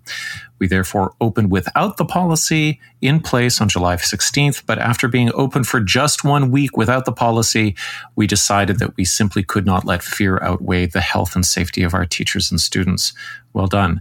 Uh, it must be noted that we are primarily a hot yoga studio, and it felt like we had an obligation to our community to provide a healthy and safe practice environment that we could stand behind with confidence. And the courage to make this decision was bolstered by conversations with our teachers and students who'd expressed concern over visiting the student without the policy. Uh, and they shared that they would feel much more comfortable practicing yoga in the way they did with a vaccine policy in place. Uh, there's also the rise in the new Delta variant and other variants that may come in the near future, which also posed a very real concern and perhaps motivated us to take action more immediately. Uh, so she describes an ethnically diverse community of students. We pride ourselves on having a community made up of all ages, uh, between 35 and 60. Um, and they took into consideration that now th- these are the, the more updated figures for the Toronto area 80% and, and the country actually 80% of Canadians 12 years and older at this stage have had their first dose of the vaccine. And we felt confident that our client base is reflective of the average Canadian and would therefore presumably be on board but it's tough to make assumptions around this. However, it seems as though the majority of our community is supportive, if not relieved by our decision, and would lead us to believe that vaccine hesitancy in our community is therefore fairly low. Uh, they've had overwhelmingly positive response from their community. Um, and that has reinforced their belief that uh, they've done the right thing. But social media, of course, is a funny beast, she writes. Uh, we have been annihilated on social media with close to 800 comments, many of which are very hateful. The reality is that most of these comments are coming from people that have never stepped foot in our studio. So, truthfully, the anger and misinformation being circulated on this platform has made us feel even more grounded in our decision. Okay, so that's a great flip. Um, the backlash has been on Instagram, and it felt like a targeted attack on our business from people who are, for the most part, not a part of our community.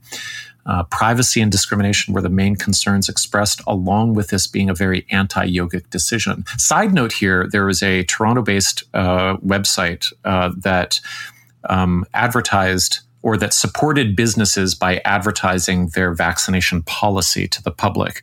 Uh, they had to shut down last week because of targeted harassment that sought out those businesses and then flooded Yelp with negative reviews. Uh, so, th- yeah, so they had to close down. Um, yeah, so we stand by science that immunization reduces the spread of the virus. Uh, and in this instance, we believe that safety trumps privacy. Uh, and yeah, at this time, we still provide three classes a week online for those who can't do in person classes. And they have a week long recording links attached to them. So we're trying our best to ensure everyone still has a way of practicing while we navigate these challenging times. Uh, she concludes by saying the yoga world is ripe with, do- ripe with dogma and this has been a good reminder to be genuine humans and to conduct our business with as much integrity as we possibly can. We remind ourselves in the practice that we are all connected. And this has been the ultimate reminder that indeed we are all connected and we should do our part for the betterment of the whole. So going forward, we will continue to listen and stay true to our own moral and ethical compass.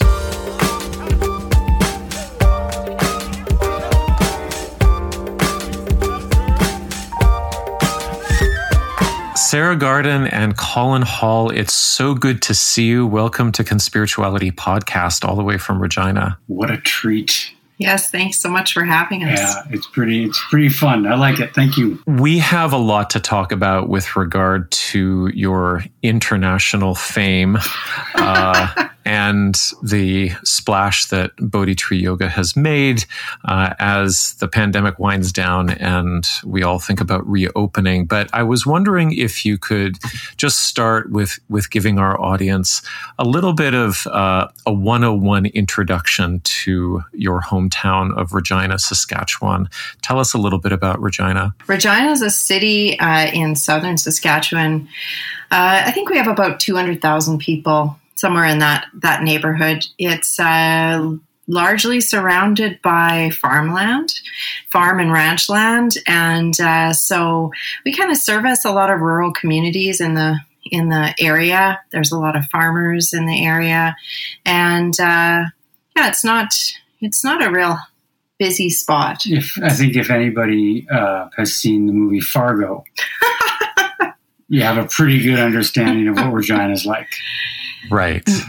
No, we're on we're on Treaty Four land, so we're um, we have a, a, large Indigenous community as well in this area, and um, and we just um, are kind of in the midst of dealing with a lot of uh, like close to where we are. There was a, a large residential school um, discovery of, of, bodies, and and there's a there's a pretty um, there's a pretty big gap politically, I think, in our province as well, and, and in, even in our city. Like, um, so yeah, there's a there's a wide range of politics here, and uh, a, a, wide it's funny range of people because it's wide and and not. There's two. It's very polarized. Yeah, it's polarized. I right? would say. Yeah. yeah, like we have, um, uh, like people who I think you know you would like sort of associate with like Florida Man, kind of that style of yeehaw, right? Um, woo, that, uh, and then I think there's also a lot of really old school socialists. Yeah. Uh, and just people who've been doing activism and community work for generations in their families.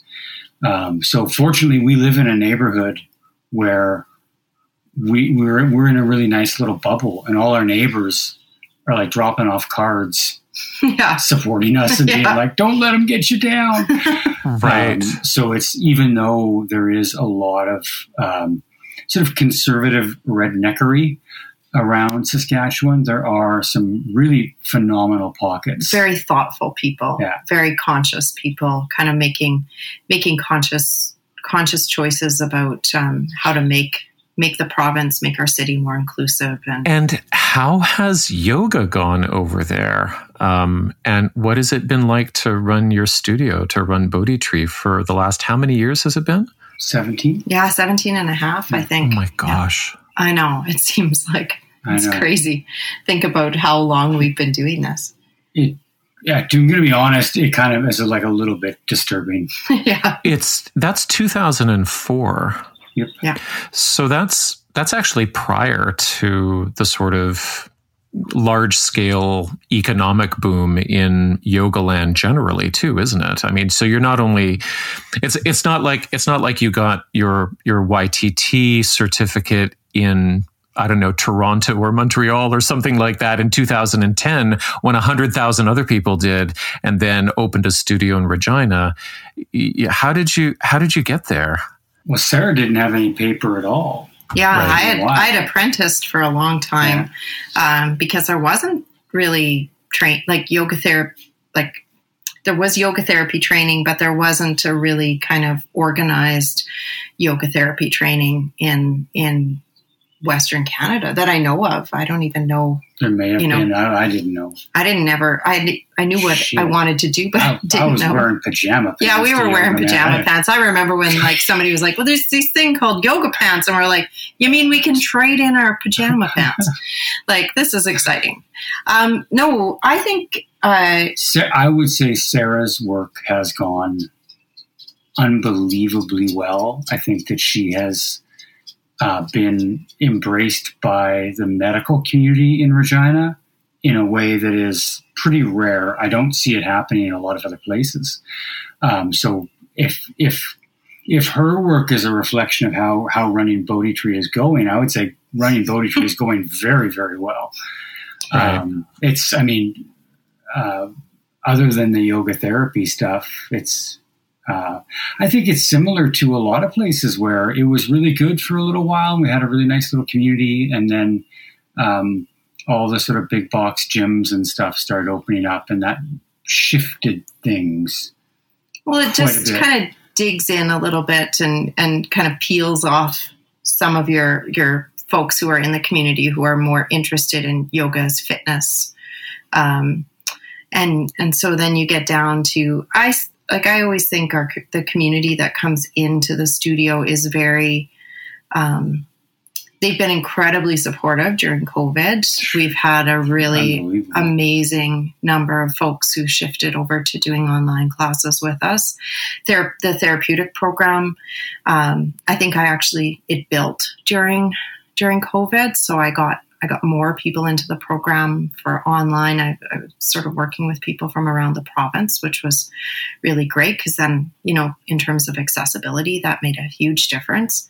Um, Colin teaches at, at our local university as well. He lectures at the university. So, you know, it's funny. It's like we've kind of found ways to like integrate um, both like, you know, yoga in the studio itself into our community. And we do a lot of um, work uh, with different organizations in the broader community and, and fundraising for like local community fridges and, and Yeah. you know, different organizations. But then also, I was going to say one of my favorite social media comments was, "Oh, I didn't even have to look at who this was. I saw a local yoga studio does something. They're like, oh no, it was Bodhi Tree. yeah, yeah. Yeah. This is this is with regard to to your recent fame about your vaccination policy, which we're going to get to, right? Yeah. Okay. um, all right. So 17 years, I guess it's 16 years running up to March of 2020.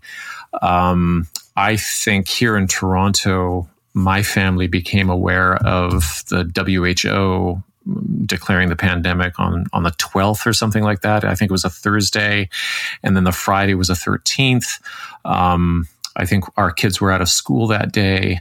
And then, of course, everything changed. And my understanding is I was looking through trying to find this initial post that you had made, uh, but you closed up right away, didn't you? Even before there was any kind of uh, instruction to do so. yes. Yeah. It was actually it's funny. It was a it was a Yoga International article, and there somebody I think maybe it was Amber Burke that wrote it. I can't remember, but uh, just making the case for closing yoga studios back like I think March around right around the time like March twelfth thirteenth. It was right around that was when I read it, and my first thought was this is just for America. This doesn't count for us. We don't have to worry about this. Right. And then as I, I brought it up with Sarah and we started talking about it, and we're like, why wait? yeah. Like, why wait until we're forced to, until Well- someone says this is what you must do? So or why just- wait until somebody gets sick in the studio? Like Yeah, that's yeah. another thought where it's like, why would we want to risk our community? You know, when we have, we can figure out some other choices here. You know, like there's there's other ways to do this. That was back when I was excited about online yoga. I was like, ooh, this is going to be fun. Well, I remember that. Oh, that was back when you were excited. I mean, you were working with Yoga International on their online programming before that, but Yeah. that was, you know, adjacent to or, or supplemental to working with real people in, in your real Yeah. space.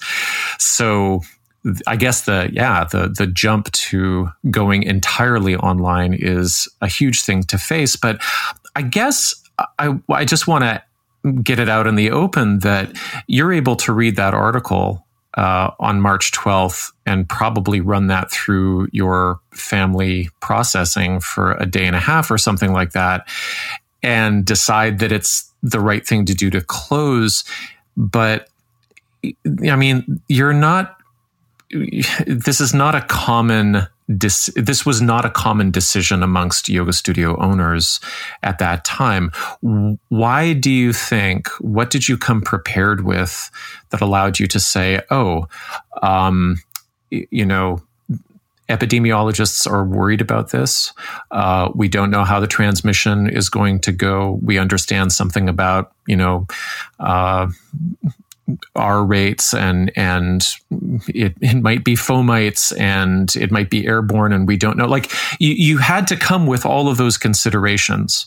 Um, is that fair to say? Like you didn't learn that all on the spot, right? Yeah, we learned a lot. We did learn a lot on the spot. It was it was a day or two of pretty heavy research, research and reading, just trying to figure out what what actually is the right thing to do. But but I, I think that Sarah's work in like yoga therapy circles was kind of the deciding factor of like we have you know she's she's been running a yoga for cancer program right. at the studio for years and years and so we have so many people have kind of like graduated from that class that are now teaching and uh, taking regular classes and it, it, it, just felt like we can't we can't do this. Well, and we also oh sorry, I was just going to say we also have a like we have a good number of nurses working at the studio. We have um, a lot of like medical professionals, like physicians who come into the the studio to take classes with us. We have a, a really like a, a, lot of contacts in the broader medical community. So we could also reach out to them and talk to them about like what what do you think is coming here? Like what are the potential outcomes of of what's happening right now? It's not just that you're able to reach out to them, but you're also prepared to listen to them because you've been working adjacent to what they've been doing for a long time. I mean, it's kind of you you were in a very unique position, I think, to be in this yoga therapy space, which although it's unregulated as it seeks to legitimize itself, you know, you working in it, you have to pay attention to what the nurses are saying. And if somebody comes uh, to you as part of their cancer recovery or, or, you know, in, in, as part of a, a palliative regime or, or whatever, you're going to know what their you know immune function is like. And you're going to know what kind of precautions they have to take. So yeah i, I imagine you were super sensitized going into that day and a half uh, storm of research. Not just sort of like sort of working adjacent to them, but I think very much working with them. Like we get a lot of referrals in from the the cancer clinic. They refer into the program. We get a lot of referrals in from the lymphedema program at our local hospital, um, and that comes with a lot of responsibility. In my mind, it comes with a, a like a huge responsibility of care. So not only am I, you know, concerned about, um, you know, what I'm teaching them and how I'm teaching them, but also like the environment that they're coming to practice in. That's really, really important. And we are already very conscientious of, of, um, you know, illness in the studio. And if somebody comes in and they are, you know, like, I think I'm getting sick, it's like, we're happy to refund your class. Please recognize that we have a lot of um, immunocompromised folks in the studio or like medically vulnerable people who are in here. And, and that we take care um, of our community very seriously. You know, right? So that That's was what you said about like just like there's, I think a layer, a level of responsibility sometimes that I think I think that we feel that maybe other yoga studios don't. Like if you if you kind of think of yourself as like a, a fitness place or just like a fun, like a recreational kind of thing. Um, I think I think maybe this stuff lands a little bit differently yeah. than it does on us. On us, I think it just. It, I think we we spend a lot of time stressing, actually, yeah. uh, trying to make sure that we have the sort of safest and most inclusive and welcoming place because that's how you like that's how you do therapy you can't really do therapy without yeah. that you need to you need people to feel safe in your space if if you're going to be able to run a, a, a yoga therapy program like it's going mm-hmm. it's it's crucial. Yeah. Now, I think I, I don't know exactly what the sequence was, but at a certain point, case counts went down. Um, you opened in the fall. I think it was September. September. So, and you you had a you had a a, a distanced setup, and you limited class numbers, and everybody was masked, and so on. Um, and then, uh, but then, and then you closed again, and again, you were ahead of the curve uh, and I remember a statement that you came out with on Facebook saying, you know, our our leaders are not going to uh, do what's necessary in this kind of like patchwork. Everybody makes their own choices, uh, neoliberal, you know, environment in which uh, everybody's free to get sick or to, you know, uh, protect themselves.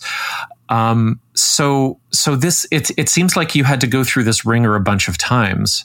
Um, did did people get you know get behind you that second you know closing when you made a more forceful statement that actually called on uh, your fellow um, fitness professionals and yoga studio colleagues to take take proactive action and close down that facebook post actually got read aloud uh, in our uh, in our legislature, the provincial legislature. You're kidding? Not kidding. Um, so it was um, like many many things that have happened in the past year and a half or so. Kind of like we say something and then we're like, oh shit, should we have thought more about this before we said it?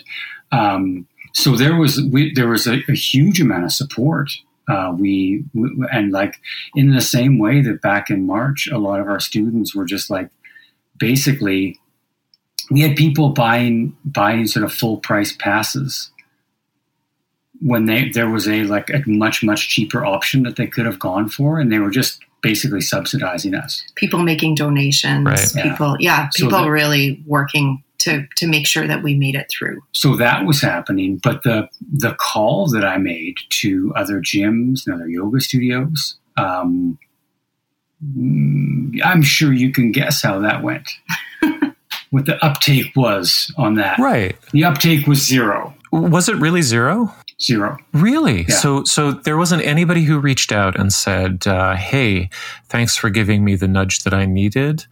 uh, I need to be proactive as well. No. Wow. I'm, I'm sorry to hear that. Yeah. I, I, guess I didn't hear, I didn't get that part of the story. I don't know that that was, that, that would have been follow up. Right. Yeah. Right. That's not a good headline. The statement gets read in the legislature, what, by by the official your opposition. local NDP by the official opposition was Scott was Scott Moe the premier sitting there or was he, yes, uh, he was. on recess at that no, point? He was sitting there listening. What did he have to say or did he say anything? They don't they don't actually answer questions ever. No, because because it's question period, right? You okay. don't answer right. questions in question period. of course not. This is statement. This is, it's state statement period. My my favorite right. my favorite Sask Party thing is what they do is it doesn't matter what you ask them. You're like, I, Mr. Speaker, would really like to know what the premier had for lunch yesterday. And the premier will go, you know, back in 1993, the NDP uh, nearly bankrupted this province, and I couldn't afford lunch. Right. Sounds about right. Yeah. Okay, so uh, you you didn't get uh, any support uh, from that statement. Now, did it? Um, was the, was the landscape? Was there more animosity than silence? Uh, did you have to to navigate any? I don't so. think so. Yeah, like there was like zero pushback. Like people just didn't care. Oh, so okay, all right, yeah. So just fell on deaf ears. Well, now in in sort of broader terms, was there an active resistance within yoga circles or wellness circles in Regina to the uh, lockdown measures and to the general notion that this was a pandemic that had to appeal to the common good for resolution? I mean, I, I don't, I don't have um, the inside track into a yes. lot of the I what teachers are thinking, but I feel yeah. like it was it was if there was like a bit of a um, you know freedom sentiment of like don't don't do any restrictions on me. I feel like it was like um, done in a very uh, very uniquely Regina kind of way. Uh, okay, can like you can you fill us in on that? right, you don't. Okay, what what I what I did, what we did last week. Mm-hmm. You don't do that. Yeah. That that caused a scene Okay. That was I got told many times that was too cavalier. you try to stay under the radar. That's the that's the Regina way. So if Yeah. you're going to do it, you do it quietly. You keep it to yourself, and uh, and I think you know I think watching social media, mostly from gyms and things like that, you could see that people were not they were following guidelines loosely. Like there was big groups of people getting photos taken together and things like that. Like the the distancing wasn't taken really seriously. That sort of thing happened a fair bit. I think yeah, it was maybe done in a let's avoid a ticket Yeah. way instead of a let's take public health serious kind of way. Yeah. Yeah.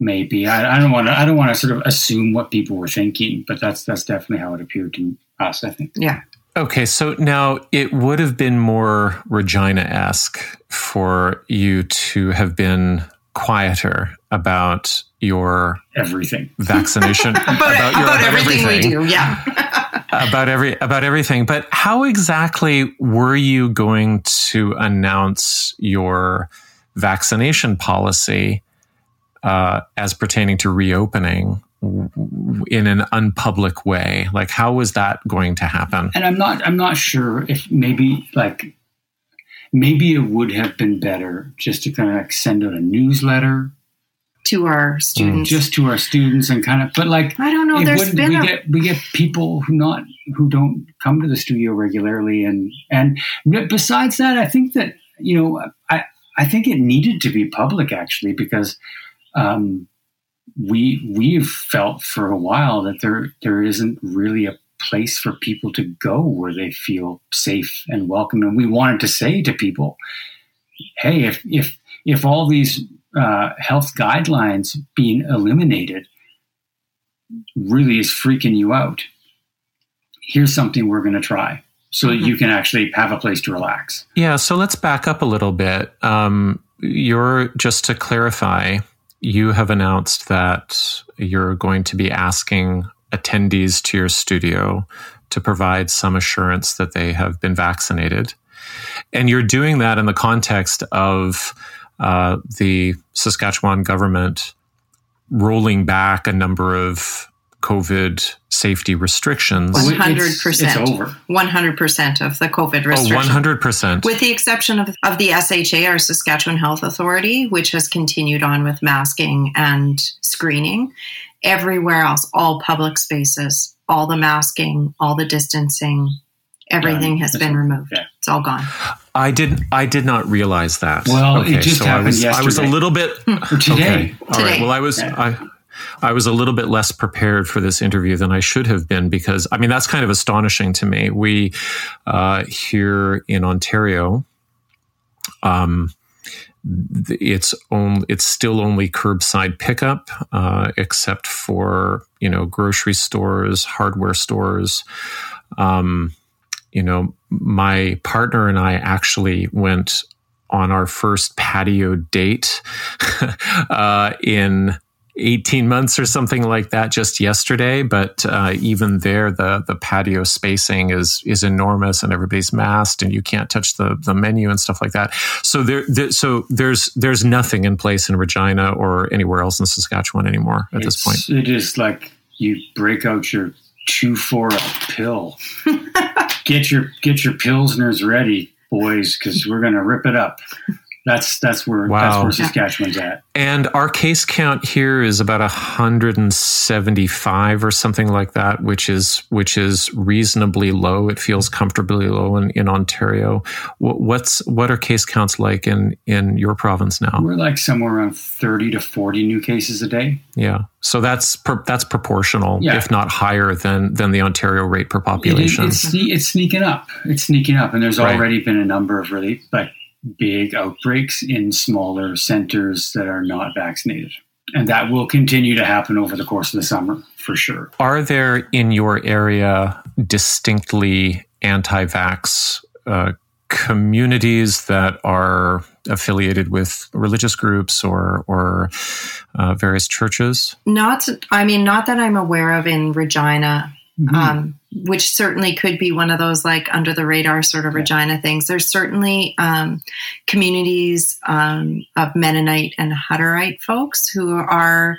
Um, I think have a much much lower uptake, and also though had um, really serious issues with with COVID moving through them and making um, a number of people really sick. And I think there was a number of people who actually died from those communities over, yeah, over the course of the summer and in, even into the winter. Um, but I'm not that I'm really aware of within Regina. There is, I would say, in the sort of like natural health community, not necessarily the like um, and I'm going to put that like in quotes because I'm not totally sure what that means, but I would say like the the um, sort of well broader wellness community. I guess I could call it. There is a, a really strong, really strong group, and I would say it's not a, a big group, but a really strong group of anti-vaxxers out there um, who have been protesting all winter, who like would, you know, go from the ledge to um, vaccine clinics to protest outside of them to um, outside the hospitals, even in front of you know family members who are going in to say goodbye to loved ones and nurses who are one of our good friends is a nurse who worked in in ICU all winter and you could you could see the strain on her. You know you could see how how hard they were working and now that kind of anti-vax protesting and harassment outside of clinics that doesn't sound very regina to me. Yeah. Yeah it's a good it's a good point actually. So are they are they having to like get over some some uh, some some modesty there?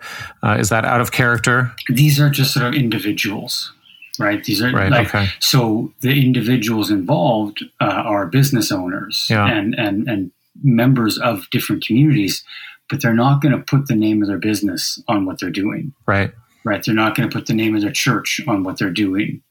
That's that's sort of the I think something that's. It seems like there is very little in the way of a a hub for anti-vax right. sentiment. It seems very random and kind of scattered throughout the community. And so it's, you know, when you're trying to answer questions online, it's like shots are just coming in from all over the map and there is no there is no one central organizing critique that they have it's there's so many different things and maybe that's an indication that that the that the impetus is coming from that fragmented online space and less from uh, community organizing. This is the impression that I get. Yeah. And then it's impossible to know.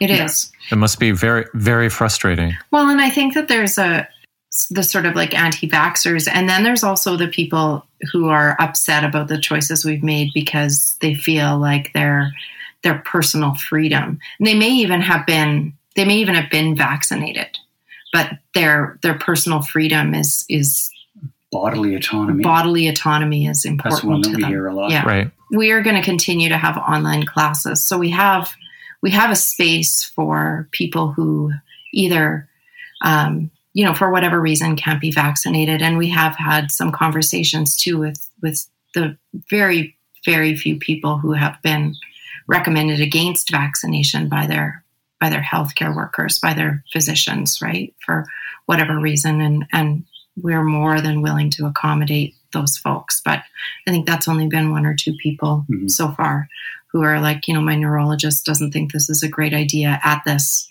point. Right. Having the ability to kind of accommodate, you know, even in person, even if it's one on one for those folks. When you issued that call in well, I guess it was November or maybe December that you were going to close down, and you know it made it all the way to the legislature. Nobody, um, nobody came through, and uh, echoed your sentiments and uh, got onto the same page. Now, how about now? Have you had other studio owners, whether they're in uh, Saskatchewan or you know the the Midwest generally, or anywhere else, reach out and support, or to ask for guidance in how to issue their own policies? That's, so we've had we've exactly had teachers, we've had teachers like individual teachers approach us and say, "I think you're doing the right thing." I'm like, I, I feel like this is the right choice and I'm really pleased that you've made it. And,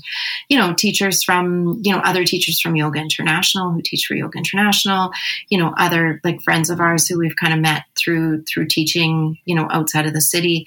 Um, and people certainly from, from Saskatoon, which is the other, you know, city bigger city i say bigger loosely um, city in our province you know have reached out and said like i think this is a really great choice and and i think you're making the right decision but nobody asking for guidance on what they could do for their studio or how they could do this. Honestly i think a lot of people saw what happened and were like no thank you. Yeah. Which is unfortunate because um, social media lies so much it's it's a liar.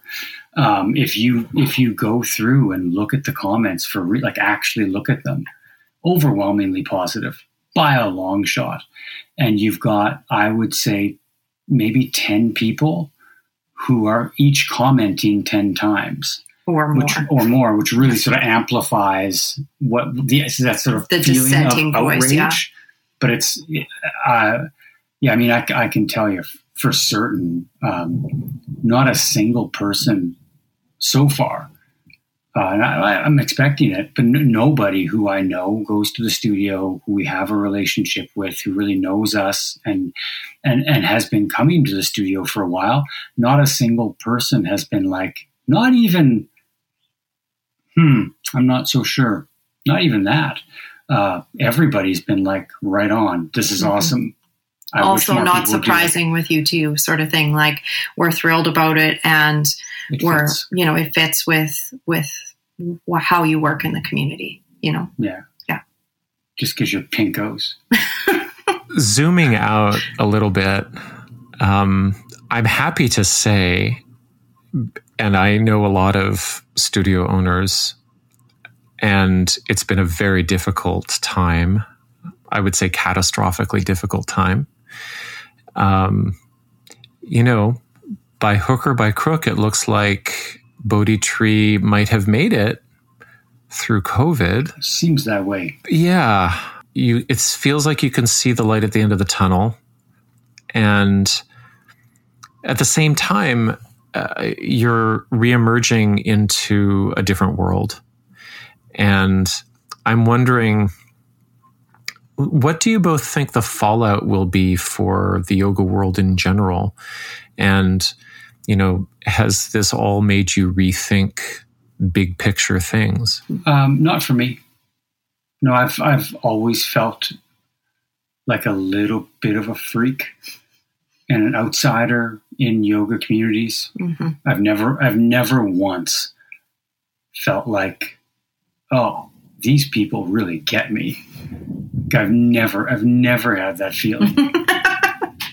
and so I wouldn't that's anticipate that's not true i feel like yoga international gets us Yeah. yeah No, you're there's do. communities out there of folks who get us so yeah but but I- I still ultimately like Yeah. I, I felt before this situation went down, I felt like what we were doing with yoga was something quite different. Yeah. And out of step with yoga more broadly. Yeah.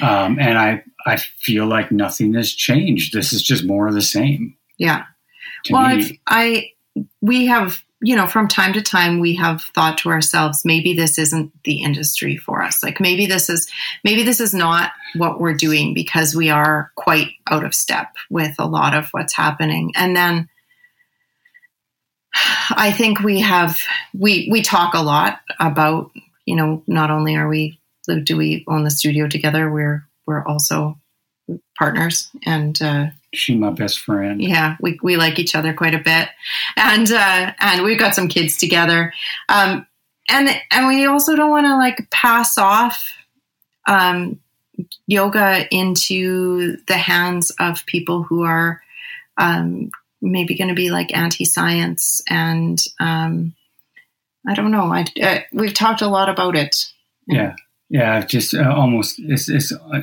it gets to be almost like kind of like a martyrdom thing where I'm like, I can't I can't let the superstitious people take over yoga. It's just not right. So I have to be here and just sort of absorb. Yeah, you know, you bring up something that I actually haven't really thought of because maybe I like to think that I'm younger than I am, which is that, you know, you've been doing this for 17 years. And it's one thing to feel like an outsider, but then it's another thing to realize that there's something valuable to the outsidership status. And it is its own legacy. I'm just really moved by this statement. I don't want to pass the baton to somebody or to a culture that's, I don't know, gonna chuck it in the ditch or sell it on eBay or something. They're gonna bedazzle it with sacred gemstones. And Yeah. just bedazzled baton. I'm like, damn, what you got to bedazzle that baton for? Just Well- run with the fuck. I, I Yeah. so right right now I'm working I'm working in uh, our local like our our health authorities chronic pain clinic.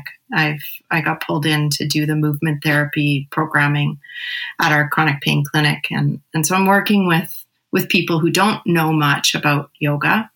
Um, physicians, anesthesiologists, nurse practitioners, you know, pharmacists, and um, and I think there's been like a real it's been really interesting to see that like you can you can not fit with the other people who are doing um doing yoga or teaching yoga. And that's not everybody by any means but like a good portion of the people.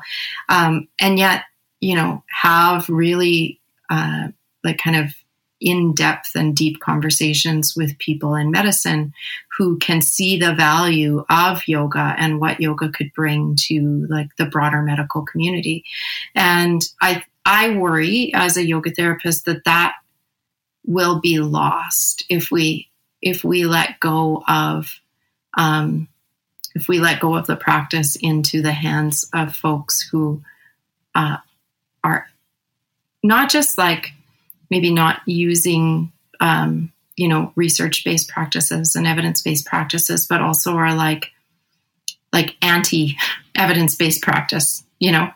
And so i feel like there are there will be a lot of people who will not be able to benefit from the real like gold that yoga has to offer I don't know if this is going to sound maudlin, but there's something I just want to repeat that statement about what is there in what you've built that should be preserved. And I feel like I I feel like I hear something of what I understand of Regina in that statement as well. There's, there's like um it's it's it's an older form of conservatism, which is like you know, there are good ways of doing things and they shouldn't disappear. And we have, you know, farmed this way for X number of generations and it works. And so I'm wondering, I'm wondering if you're, you're kind of almost suited for that task of longevity. We shall see. Yeah, we shall. I don't know. To I mean, just to be, just to be really honest with you, I don't know a bunch of things. I I don't know if what we're doing is fully legal or not. I don't know if there's going to be a legal challenge, and basically someone says to us, "No, you are not allowed to do that." Period. End of story. I don't know. I did see that it was either CTV or the CBC asked one or two legal experts for opinions on whether or not you're, you know, at the front desk, can you show us your vaccine card uh, request was going to be challenged or not. Um, yeah, so I, I, I guess I didn't, I guess I didn't realize that that that's still up in the air. That that you somebody could challenge you, I suppose. Sure, and, and honestly, I think they would probably lose, Hmm. but I don't know. It seems that so like we've we've spoken to a number of lawyers. We've had it since we've made this and and even prior to it we've we've we chatted with a number of of um, people who know about you know medical privacy and and you know sort of your your personal rights with regards to privacy about your medical information. And i mean certainly like i take in i i take that really seriously working as a yoga therapist taking in people's personal medical information all the time and making choices about how they're you know how to proceed with practice and and those sorts of things. But um you know m- with human rights complaints, we're looking at um, all things that you have no choice over. Your your gender, your your race, you know, your your um, you know sexual pre- preferences, you know, like your your sexual orientation, like it's all things you don't have a choice about. So I think you know, in a situation with vaccination, these are this is a, a personal choice. And so that, that covers the human rights side of the Yeah. thing. The privacy side of the thing is different. it is. Um, But I the think- human rights side, I think we are actually okay for real. Yeah. Actually, really legitimately okay. The privacy thing, it remains to be seen. Yeah. So the challenge ostensibly would be uh, the person comes to the desk and you ask for the vaccination status, and they say, that impinges upon my privacy for you to ask that. And you say, okay, well, our policy is that we would really like everybody to prove vaccination before entering. And they say, well, um, I don't have to pass that threshold, and uh, you're excluding me if you try to make me. And then it goes from there. That's the that's the sticky part. Do I understand it? Yeah, that's the one. Okay. So you know, um, are are we going? Are we going to like take this all the way to the Supreme Court of Canada?